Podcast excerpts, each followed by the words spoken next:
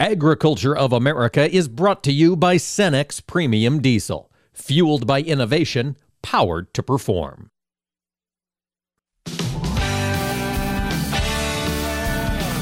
Informing America's farmers and ranchers. This is AOA, produced by the American Ag Radio Network. Now, here's your host, Mike Pearson.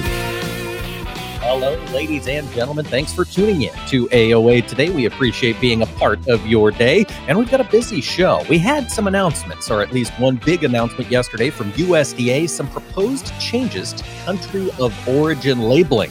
The label on a piece of meat, milk, or dairy that says product of the United States, made in the United States. They've changed those rules or proposed to. We'll talk with our friends at NCBA about it in segment two.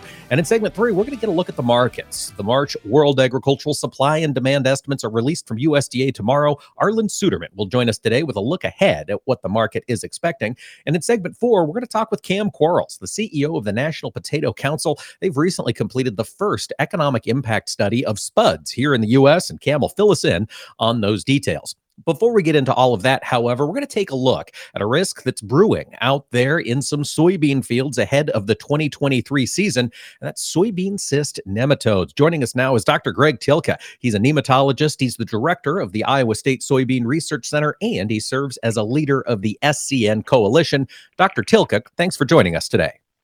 Hi, Mike. Thanks for having me.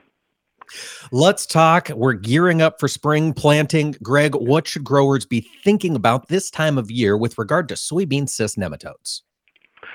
Well, there's not much adjustment that can be made this time of year, um, but I, I'm thinking about how soybean cyst is going to play out in the upcoming growing season, and um, I have a sinking feeling in my stomach. Um, soybean cyst nematode loves really dry soils, and numbers increase um, much higher than in soils with average moisture or even waterlogged soils.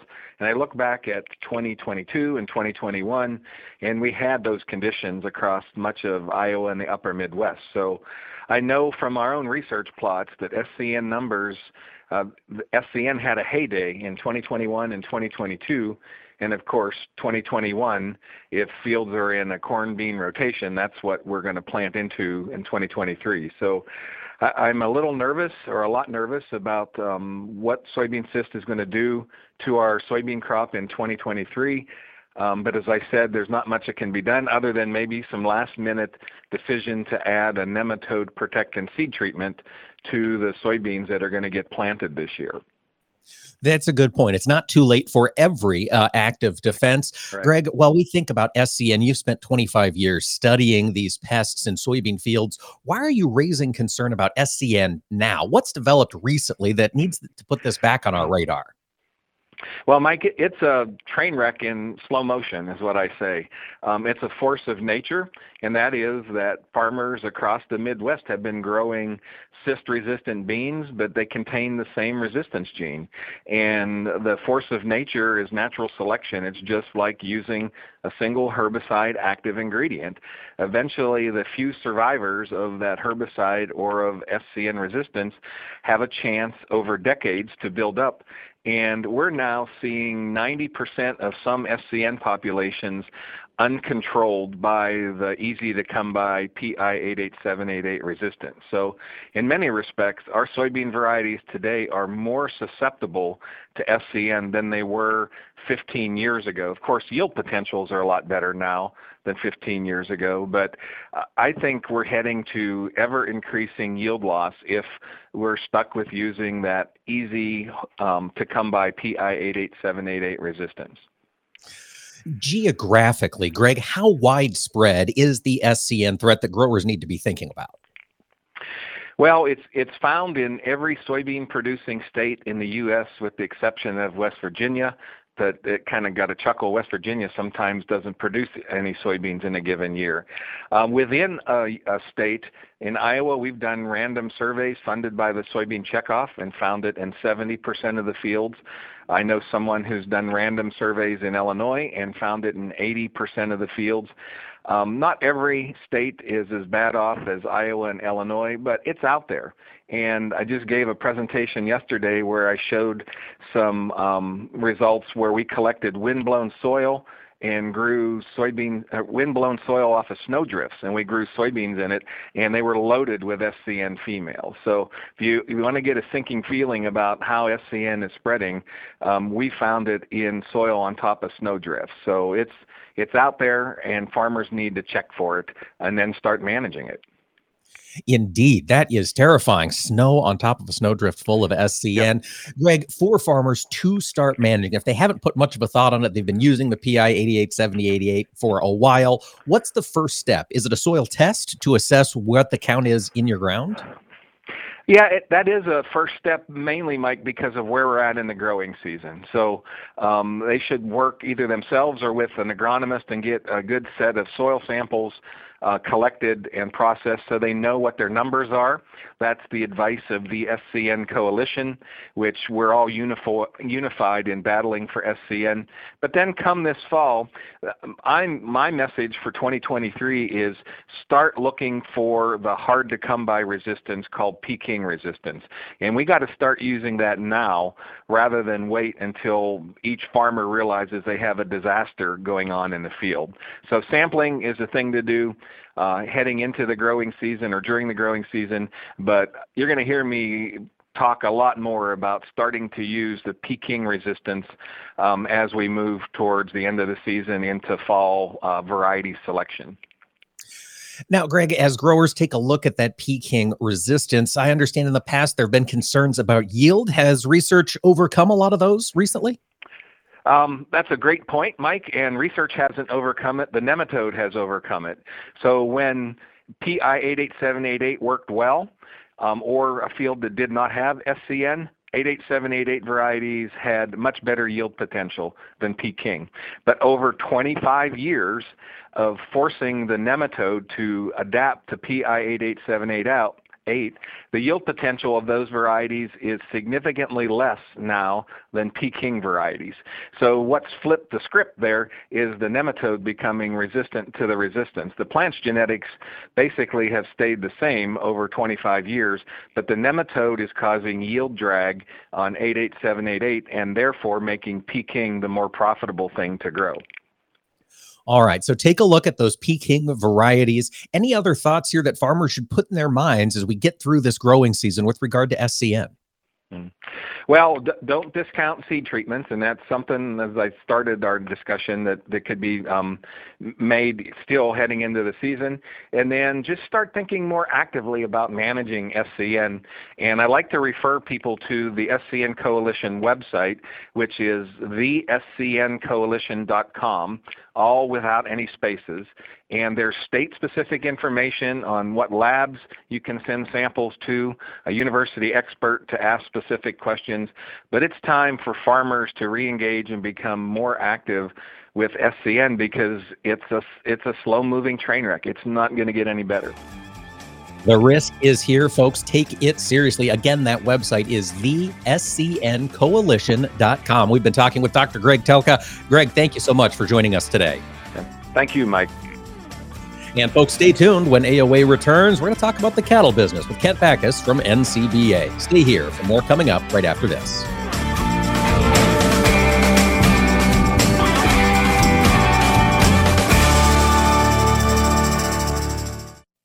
Agriculture of America is brought to you by Cenex Maxtron Synthetic Diesel Engine Oil.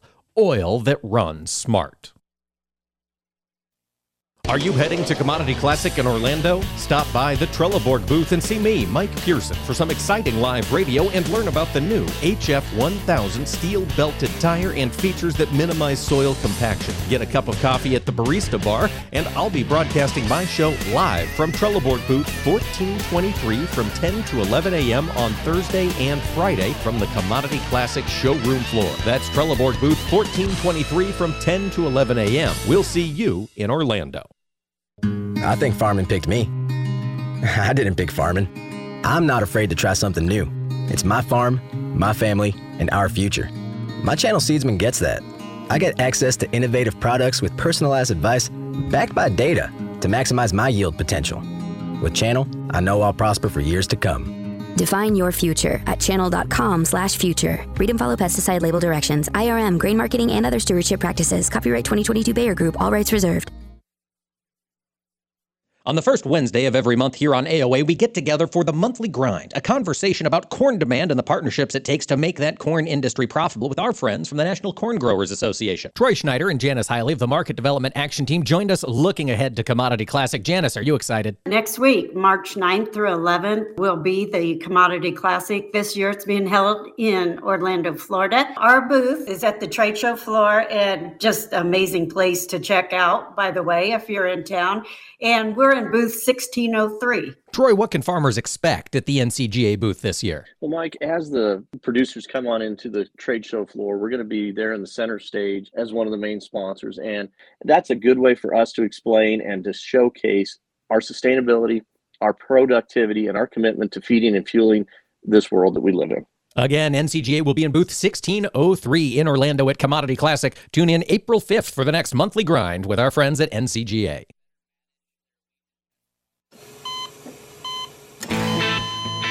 As an organ donor, your story doesn't have to end. The good in you can live on. In fact, you could save up to eight lives with your gifts. Your heart could keep beating. Your kidneys could keep filtering. And your intestines could keep on digesting for others. And that's not all. You can improve the lives of 50 more people as an eye and tissue donor, restoring sight and health. And you're not just helping out the person receiving the transplant, you're touching whole families with your life saving gift. Register in minutes. Just go to organdonor.gov. You'll be happy you did. And just maybe, someone else will be happy too. Sign up today. Go to organdonor.gov. It saves lives. U.S. Department of Health and Human Services, Health Resources and Services Administration. Agriculture of America is brought to you by Cenex Maxtron Synthetic Diesel Engine Oil. Oil that runs smart.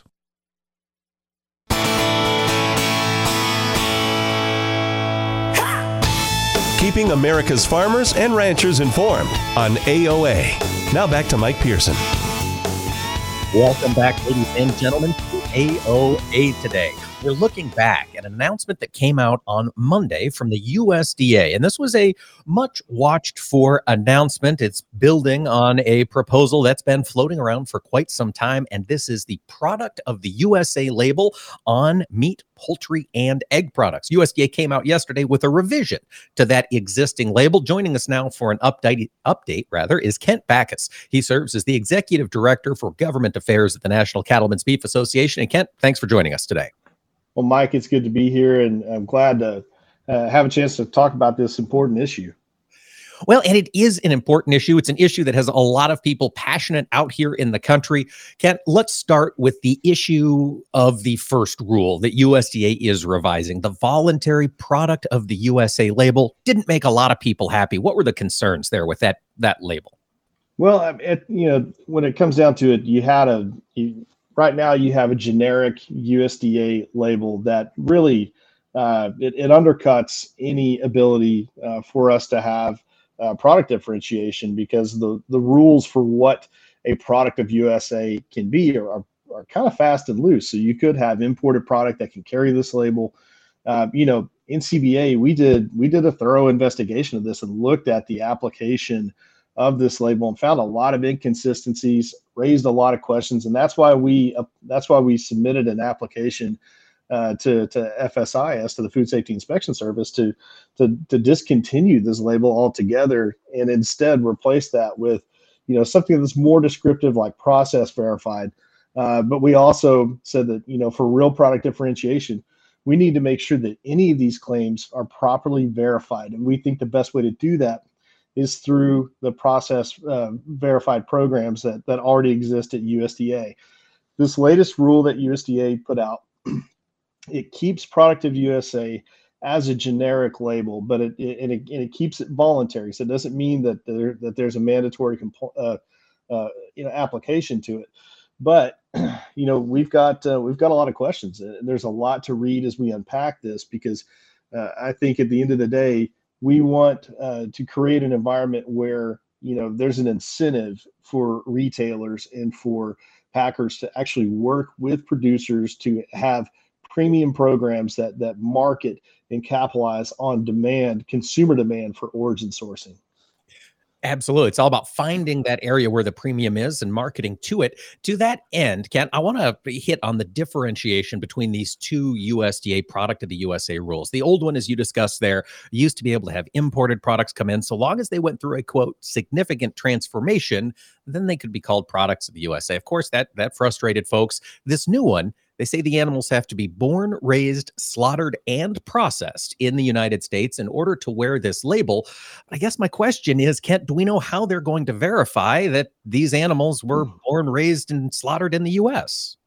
Well, I think that's the important question, and it's definitely something that we that we want to, you know, learn more about. Uh, and keep in mind, this is a 75-page rule accompanied by a 116-page consumer survey, so there's a lot to uh, unpack here but I, I think for us, uh, you know, the rule states that there will be some record keeping uh, requirements. You have to have you have to be able to to kind of show proof. But you know, what about the enforcement side of this, and, and what are what are those verification processes? What uh, how can consumers know? How can producers know?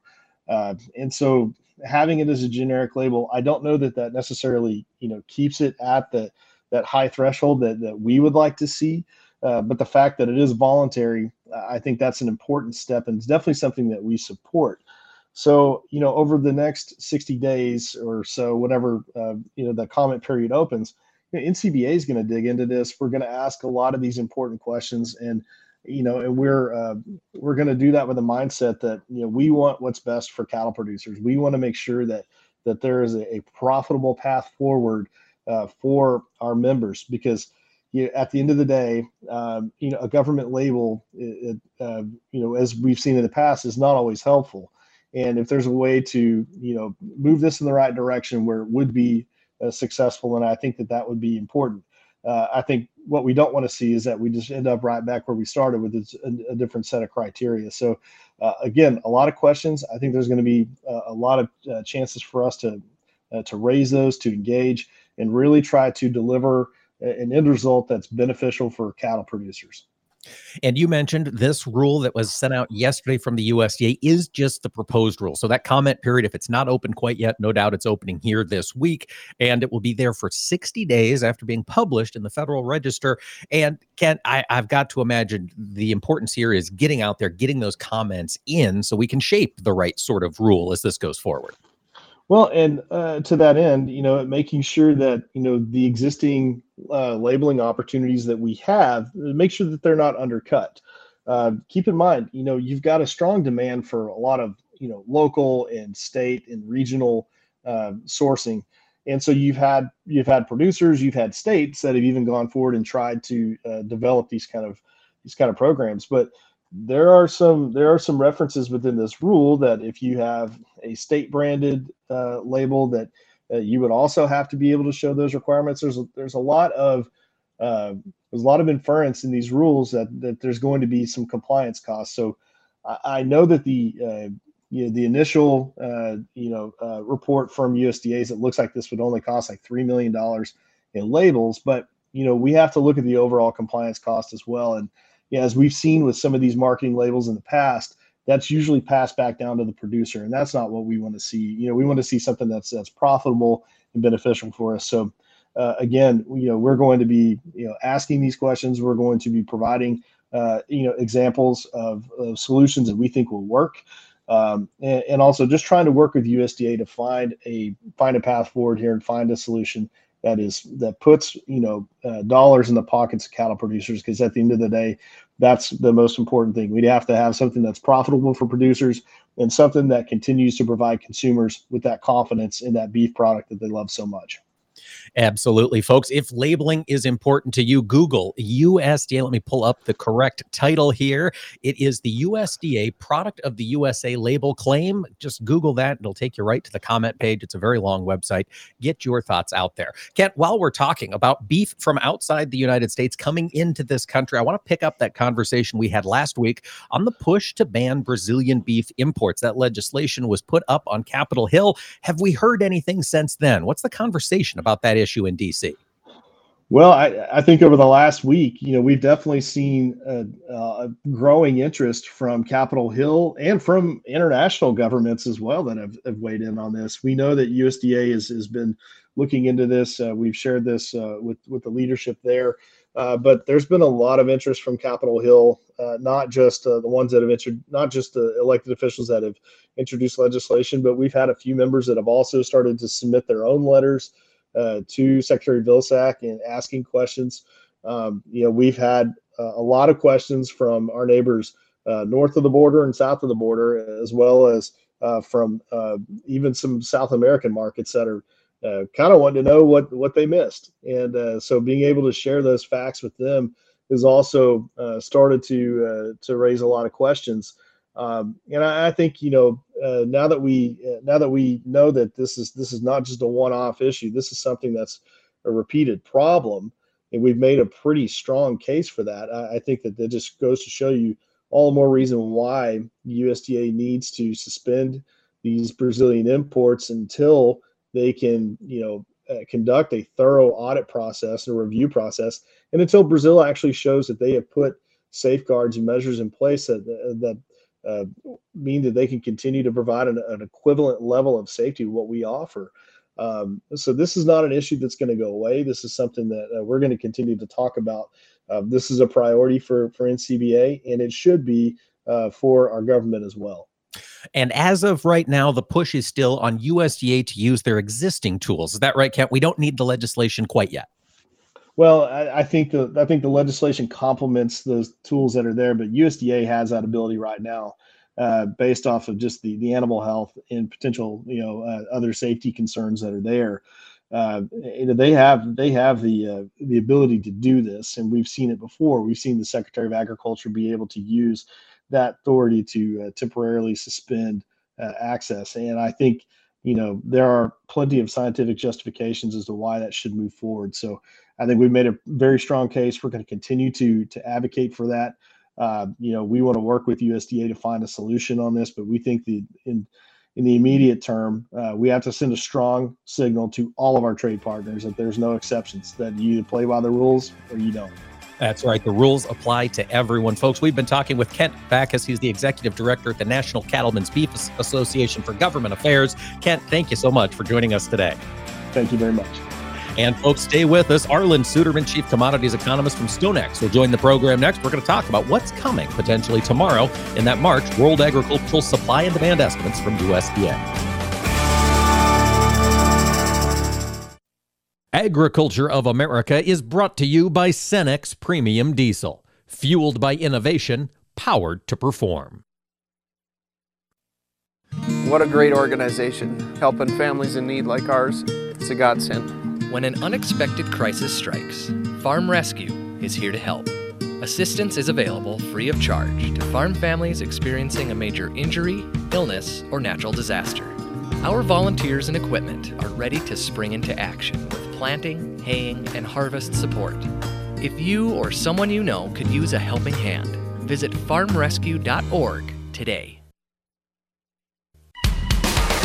Join us every Tuesday for Around the Table, brought to you by CHS, as we discuss how cooperatives support farmers and ranchers and build strong communities. Each week, we'll chat with voices from across the cooperative system. From global market access to local expertise, we'll explore how co op ownership means you own a world of opportunities. Tune in on Tuesdays or visit cooperativeownership.com to learn more. You're listening to AOA for the American Ag Network. I'm Jesse Allen reporting. Well, let's take a look at this market trade. Relatively quiet in the grains and oilseeds. It was that way overnight, and we're staying mostly that way here as we work through our trade on Tuesday. Corn, beans, wheat, really just a couple of cents either side of unchanged. It just seems we lack a bullish story to really move these markets, but not necessarily a bearish story impacting the market trade either. It seems like trade is quietly waiting for tomorrow's WASDE report, that March World Agricultural Supply and Demand Estimates report. Expectations USDA will cut global stocks of corn beans in that monthly report on Wednesday. Traders expect a very modest reduction in Brazil's quarter bean production estimates, as well as a significant reduction in Argentine production estimates. Average trade guess putting Argentine soybean production at 36.65 million metric tons, down from 41 last month. Corn output expected to fall to 43.41 million metric tons, down from 47 last month. Now, some private estimates are even 5 to 6 million metric tons lower than that. So it feels like the trade is kind of consolidating here today, waiting for confirmation from USDA on some of those numbers coming up here on Wednesday. Corn really 1 to 3 lower, beans two to six lower, a little more pressure there. Bean meal, though, is trading a bit higher, giving some support again. Bean oil's under a little bit of pressure here, while wheat is uh, mainly anywhere from one to two higher in Chicago, KC, to spring wheat is down a little bit more moderately here as we work through our trade uh, down anywhere from about 6 to 10 cents. Meantime, in the livestock trade, mixed action in cattle, really just kind of steady, not much happening there. Hogs under a little more pressure with some triple digit losses in the deferred contracts here as we work through our trade on this Tuesday. This is AOA for the American Ag Network. I'm Jesse Allen. Hey, Dad, your prescription will be ready in just a minute. Hey, Dad, your laundry will be ready in just a minute. Dad, your lunch will be ready in just a minute. Hey, honey, why don't you take a minute? When you help care for a loved one, you give them as much time as you can, making sure they're safe and comfortable.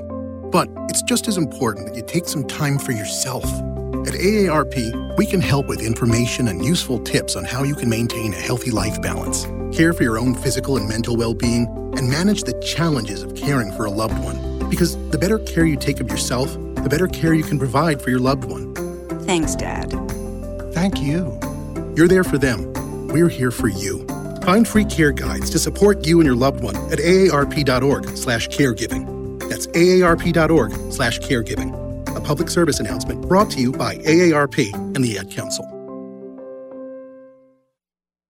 Agriculture of America is brought to you by Cenex Maxtron Synthetic Diesel Engine Oil.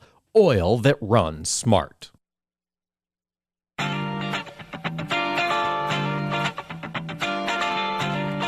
Information farmers and ranchers need to know. AOA. Now back to Mike Pearson. Welcome back. AOA continues here today, and now we're turning our focus to the commodity markets. The grain trade is gearing up for USDA's release tomorrow of the March World Agricultural Supply and Demand Estimates. Arlan Suderman, Chief Commodities Economist from StoneX, joins us now with a look ahead at those numbers and an update on what's moving the markets today. Arlan, thanks for joining us.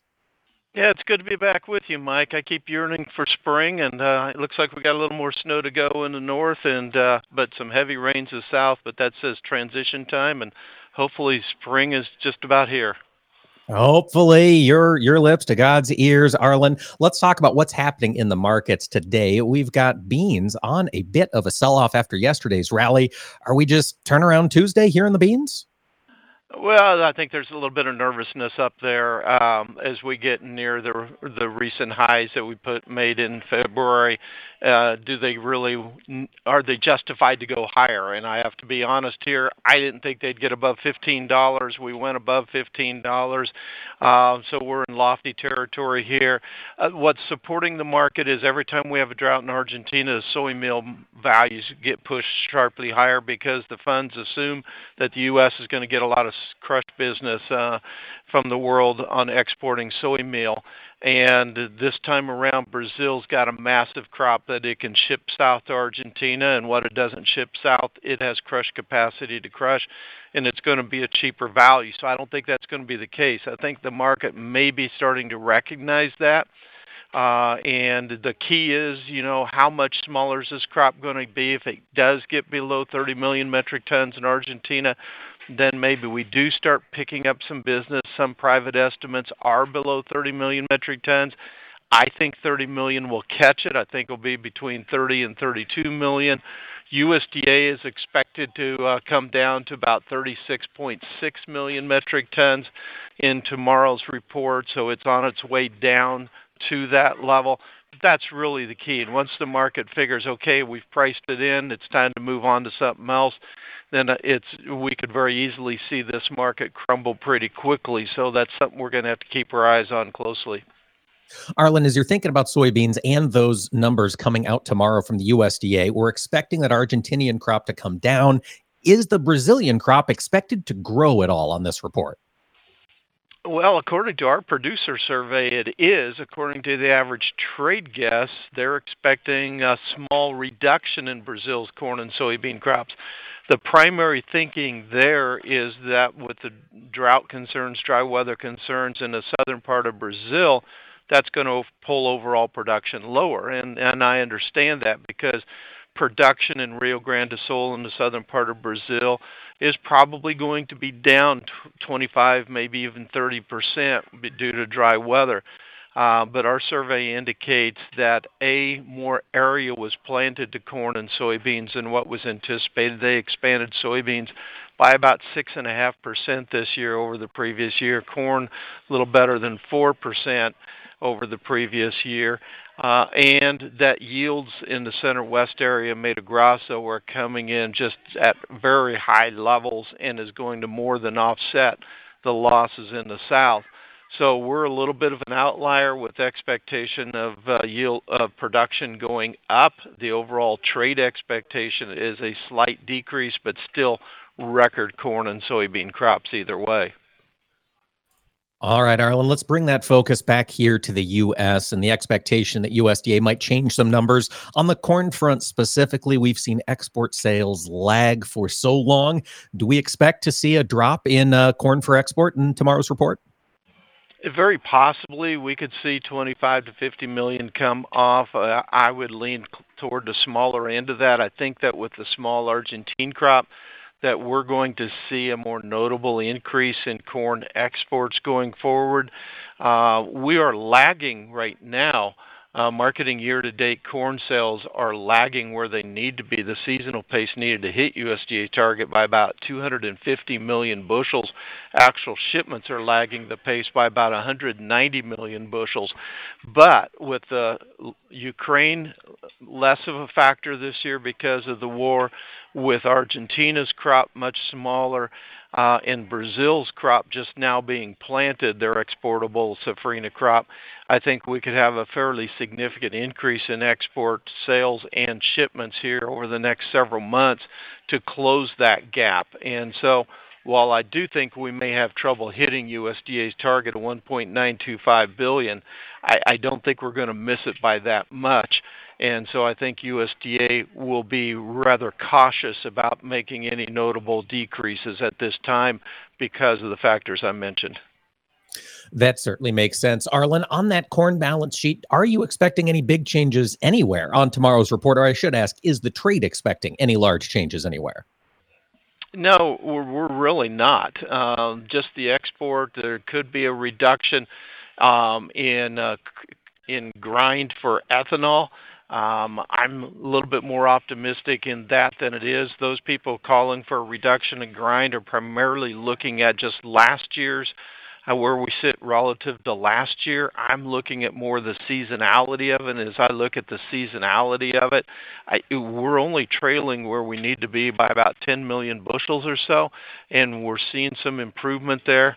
Um, so I don't think USDA is going to make any real changes in ethanol grind in this report. If anything, just be exports, no feed usage changes expected till after we see the stocks report at the end of March on March 31st. Uh, so I'm looking for a pretty quiet report coming out tomorrow, with the exception of what they do with Argentine corn and soybean production, and then any implications for the world balance sheet that that may have. All right, Arlan. Hopefully, it's a quiet day tomorrow. I'd like, if we could, to spend a couple of minutes on soybean meal. You talked about the risk that's there as that Argentinian drought has intensified for end users who are looking at locking in their meal needs here for this summer into this fall. Arlan, what are the factors that will need to happen to see this price break?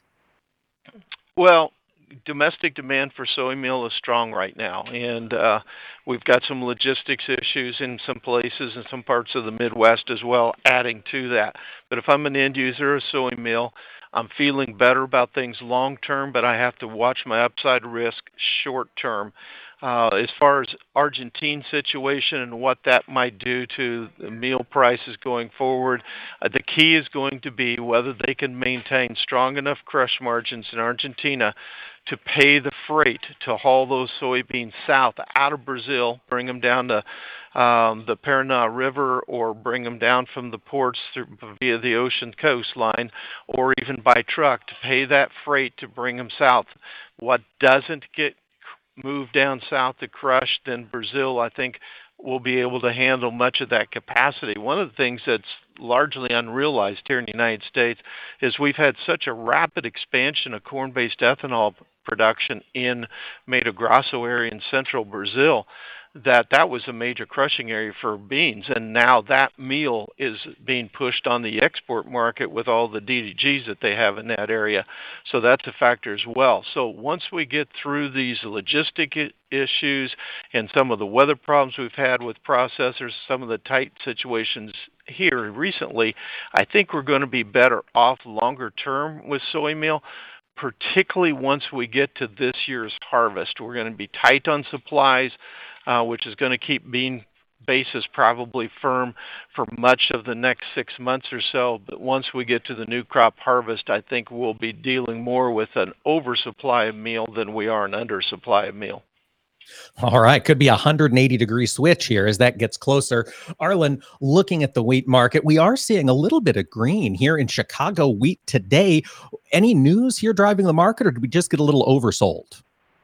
Yeah, we were a little bit oversold. The charts are looking pretty weak right now. We were getting close to the bottom of the declining channel that's been in place really since September.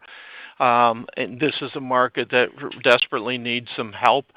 Um, they're just the bears are in control right now. The path of least resistance is lower, and they're all always focused on the export numbers. And frankly, we really haven't had the wheat to export. Um, but that's been the focus. And I think in the end, we're going to find out that feed usage was a little bit stronger than anticipated. Uh, the real key going forward, though, I think for the U.S. market is going to be what, you know, where we come out with the drought in the southwestern plains. How much of a loss do we take there, and how much, what does that do to our overall wheat supply? Uh, we're also going to have to keep an eye on the Russian crop, which affects the Chicago market to a great extent, with some forecasters expecting some problems with heat as that crop develops as we go into the spring and early summer. If the forecasters are right, then that could really further tighten up supplies in the world market because world supplies of milling wheat are tight. Um, there's not much room for error. It's just that the market doesn't care right now, and it's trading kind of a just-in-time mentality. We're fine. There's no problems, and the expectation that we're going to see the uh, grain initiative with Ukraine extended, and so the market's making a lot of assu- assumptions at a time when there's not much margin for error. If that grain agreement does get extended, Arlan, would that push more downward pressure on it, or is the volume so small it wouldn't make much of a matter? Well, I think that's already been priced into the market. I think the bigger question is if it isn't price if it isn't extended. I think that would probably have a bigger impact because right now the market's expecting that it will be.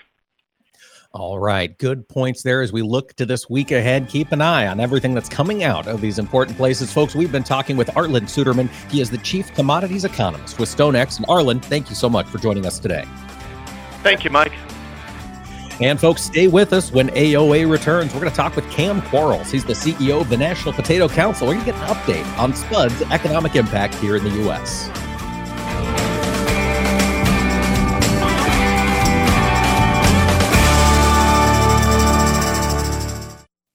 Agriculture of America is brought to you by Cenex Premium Diesel, fueled by innovation, powered to perform.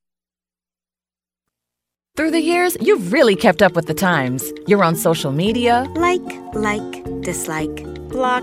Maintained your health. 10,000 steps. I'm a beast. You even programmed your own smart home. In 10 minutes, remind me that I'm a genius. In 10 minutes, I'll remind you that you're a genius. If you can do all that, you can definitely save for retirement. Just go to aceyourretirement.org, a free online tool sponsored by AARP that can help you get on track with your retirement savings no matter your age. At aceyourretirement.org, you'll meet Avo, the friendly digital retirement coach, and in just three minutes, get personalized recommendations to help boost your retirement savings. They're easy to understand and work with your lifestyle. It's quick, easy, and free. Plus, it's brought to you by AARP, so you know they got your back. You are a genius. Take charge of your retirement. Go to aceyourretirement.org now. That's aceyourretirement.org. A message from AARP and the Ad Council. Vision loss is not something that you feel until it happens.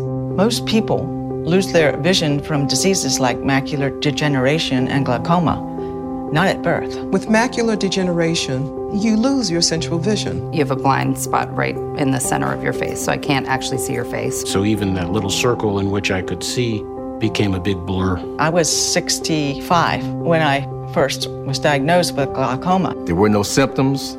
I had no headaches. Three million Americans have glaucoma, and half don't even know it. 11 million people in the United States have macular degeneration. You lose mobility, independence, changes your entire life. So many eye disorders can be treated if caught early. My husband tells me that I have beautiful brown eyes, and I don't want to lose that. Make a plan today to get your eyes checked. Visit brightfocus.org to learn more. This is Around the Table, where we explore the benefits of cooperative ownership. Today, we're talking with Charlie Carter, Product Quality and Additives Manager for CHS Refined Fuels Commercial Supply, to learn about how farmers can manage their winter fuel storage today to make sure they're prepared for spring planting. Charlie, why should producers be checking their fuel storage now? Why not closer to planting? Yeah, Mike, thanks. It's imperative that that our producers are checking their storage before it's time to get in the field rather than being delayed by potential downtime if they run into a, a, quality issue within their fuel tank. It can take time to clean up or fix these issues that is, are found in your fuel storage. So, really, starting now gives them that clearance to resolve these issues without that added time crunch. Oftentimes, a fuel sample is needed to really understand the extent of your fuel quality issue and if you have a fuel quality issue present, it can take up to a couple weeks to get those results on top of any necessary steps needed to remedy that issue. Charlie, what's the best course of action after I find water in the tank or perhaps some other contamination? Yeah, so really, depending on your local regulations as well as your tank configuration, you may be able to drain that excess water easily through a bung on the bottom of your tank, but making sure you're taking careful consideration to avoid a spill of fuel once that water is drained. Uh, there are also other products such as advanced tank filters like an aquafighter that could be installed to absorb that excess water for safe removal. Uh, and really, after that, if either of those options don't address your issues or if microbial growth has been detected, more stringent actions are necessary, such as a potential biocide additive or professional tank cleaning, which can be costly and time consuming. Folks, that's Charlie Carter, Product Quality and Additives Manager for CHS Refined Fuels Commercial Supply. Charlie, thanks for joining us. And folks, thank you for joining us here around the table. Learn more about the benefits of cooperative ownership at cooperativeownership.com. On the first Wednesday of every month here on AOA, we get together for the monthly grind, a conversation about corn demand and the partnerships it takes to make that corn industry profitable with our friends from the National Corn Growers Association. Troy Schneider and Janice Hiley of the Market Development Action Team joined us looking ahead to Commodity Classic. Janice, are you excited? Next week, March 9th through 11th, will be the Commodity Classic. This year it's being held in Orlando, Florida. Our booth is at the trade show floor and just amazing place to check out, by the way, if you're in town. And we're in booth 1603. Troy, what can farmers expect at the NCGA booth this year? Well, Mike, as the producers come on into the trade show floor, we're going to be there in the center stage as one of the main sponsors. And that's a good way for us to explain and to showcase our sustainability, our productivity, and our commitment to feeding and fueling this world that we live in. Again, NCGA will be in booth 1603 in Orlando at Commodity Classic. Tune in April 5th for the next monthly grind with our friends at NCGA. Agriculture of America is brought to you by Cenex Premium Diesel, fueled by innovation, powered to perform.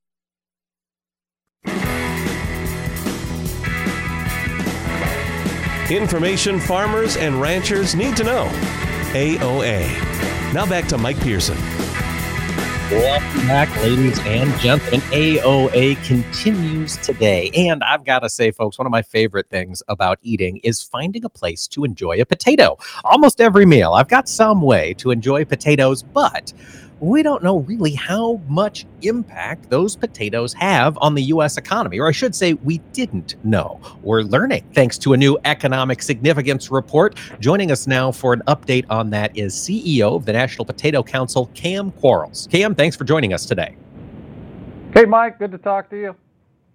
Let's talk about the economic significance of the U.S. potato industry. Cam, what's the headline number there? How big is this industry or how big is their impact? It, Mike, it it, uh, it, it was news to us, and we were very excited by the overall size. I'll, I'll cut to the chase. Over a hundred billion dollars a year is generated by the supply chain that begins on potato growers, family farms across the United States.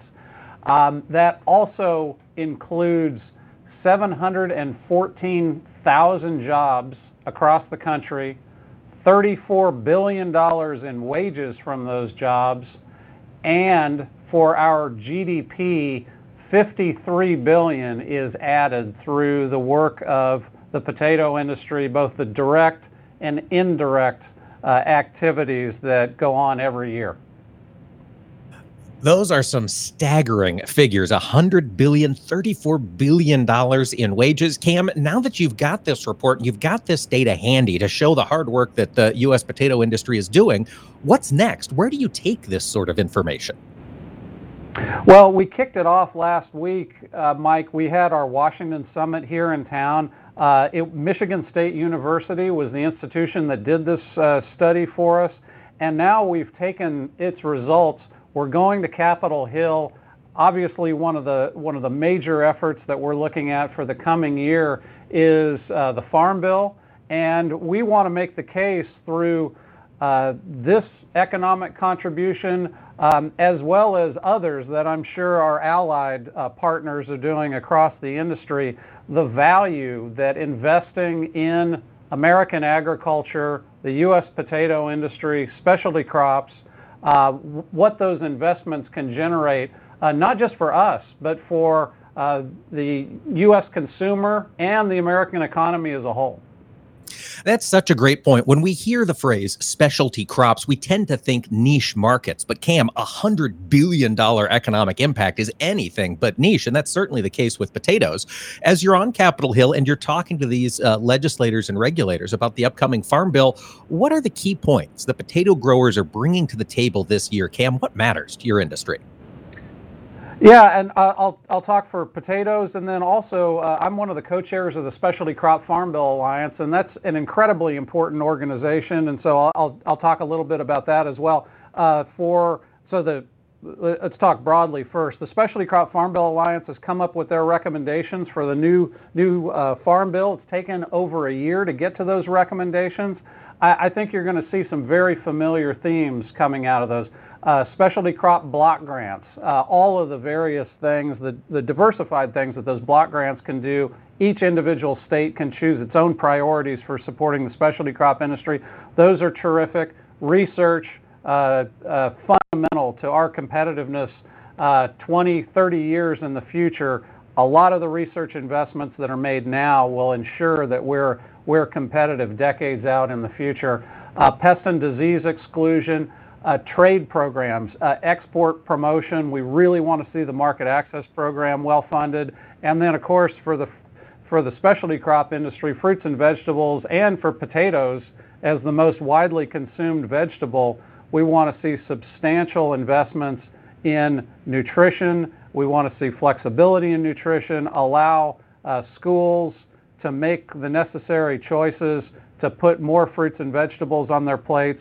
Uh, we think all of those are tremendous priorities, and they really give back to the U.S. economy if they're if they're able to be fully funded. Absolutely. And that's so true with nutrition, particularly in the context of those specialty crops that don't have the massive checkoff programs that can support that kind of background. Cam, so that's the specialty crop outlook as a whole. On the potato outlook, do you have anything more specific that you're pushing for in this next Farm Bill legislation, or are you all pushing the same direction as specialty crop producers? Well, that is it's the it's the benefit of working in a in a unified coalition is we're all rowing in the same direction. There are a few things that we pull out though specifically for potatoes, and and I mentioned several of them. Um, I, I, just want to highlight. You and I had talked before, Mike, about um, our our battle getting into Mexico, and we had last week at our big meeting we had Secretary Vilsack there. We provided him with a with an award for all of the work that he had done to open Mexico to U.S. potatoes.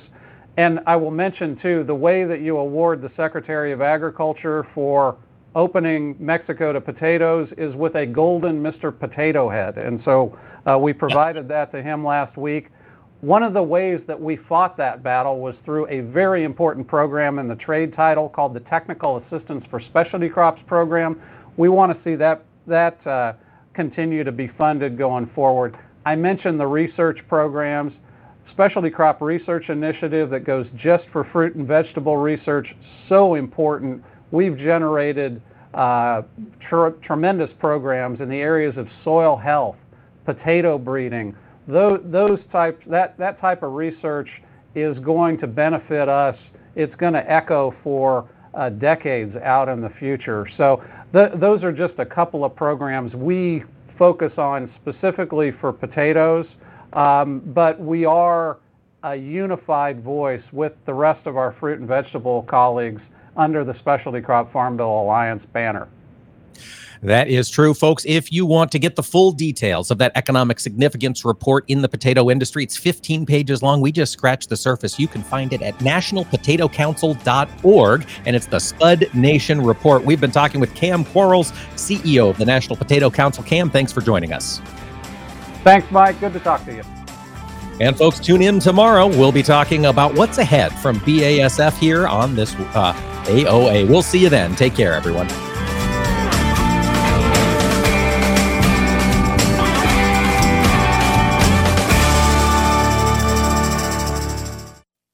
Agriculture of America is brought to you by Cenex Maxtron Synthetic Diesel Engine Oil. Oil that runs smart.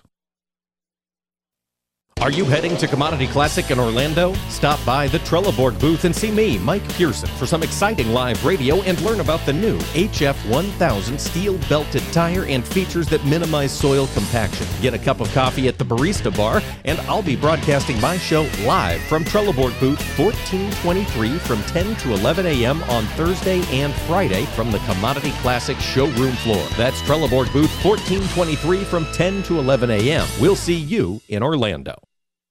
Pride. It runs deep for those in agriculture, but that pride can also prevent farmers from asking for help when it's needed most. An injury, illness, or natural disaster is a heavy burden for any operation to bear. Farm Rescue is here to help shoulder that burden. We are a nonprofit organization helping farm families in crisis with free planting, haying, and harvesting assistance. There is no pride lost when it comes to farm rescue. Learn more at farmrescue.org. Nothing offers an opportunity to bond and give thanks quite like breaking bread together. This is especially true as we welcome our troops back home and keep those who are still stationed overseas in our hearts. Hi, I'm Gary Sinise. Since 2011, the Gary Sinise Foundation's Serving Heroes program has shown gratitude to our nation's defenders and their families by serving up nearly 500,000 hearty classic American meals at travel hubs and military locations. And now, together with our friends at Bob Evans Farms and their Our Farm Salutes program, we will help to provide even more meals nationwide, offering our defenders a taste of home and the feeling of togetherness around the table. Help us show America's gratitude through food and fellowship. Look for the Bob Evans Our Farm Salutes purple packaging at your grocery store and visit ourfarmsalutes.com to learn more. While we can never do enough to support the men and women who serve, together we can make a difference, bite by bite.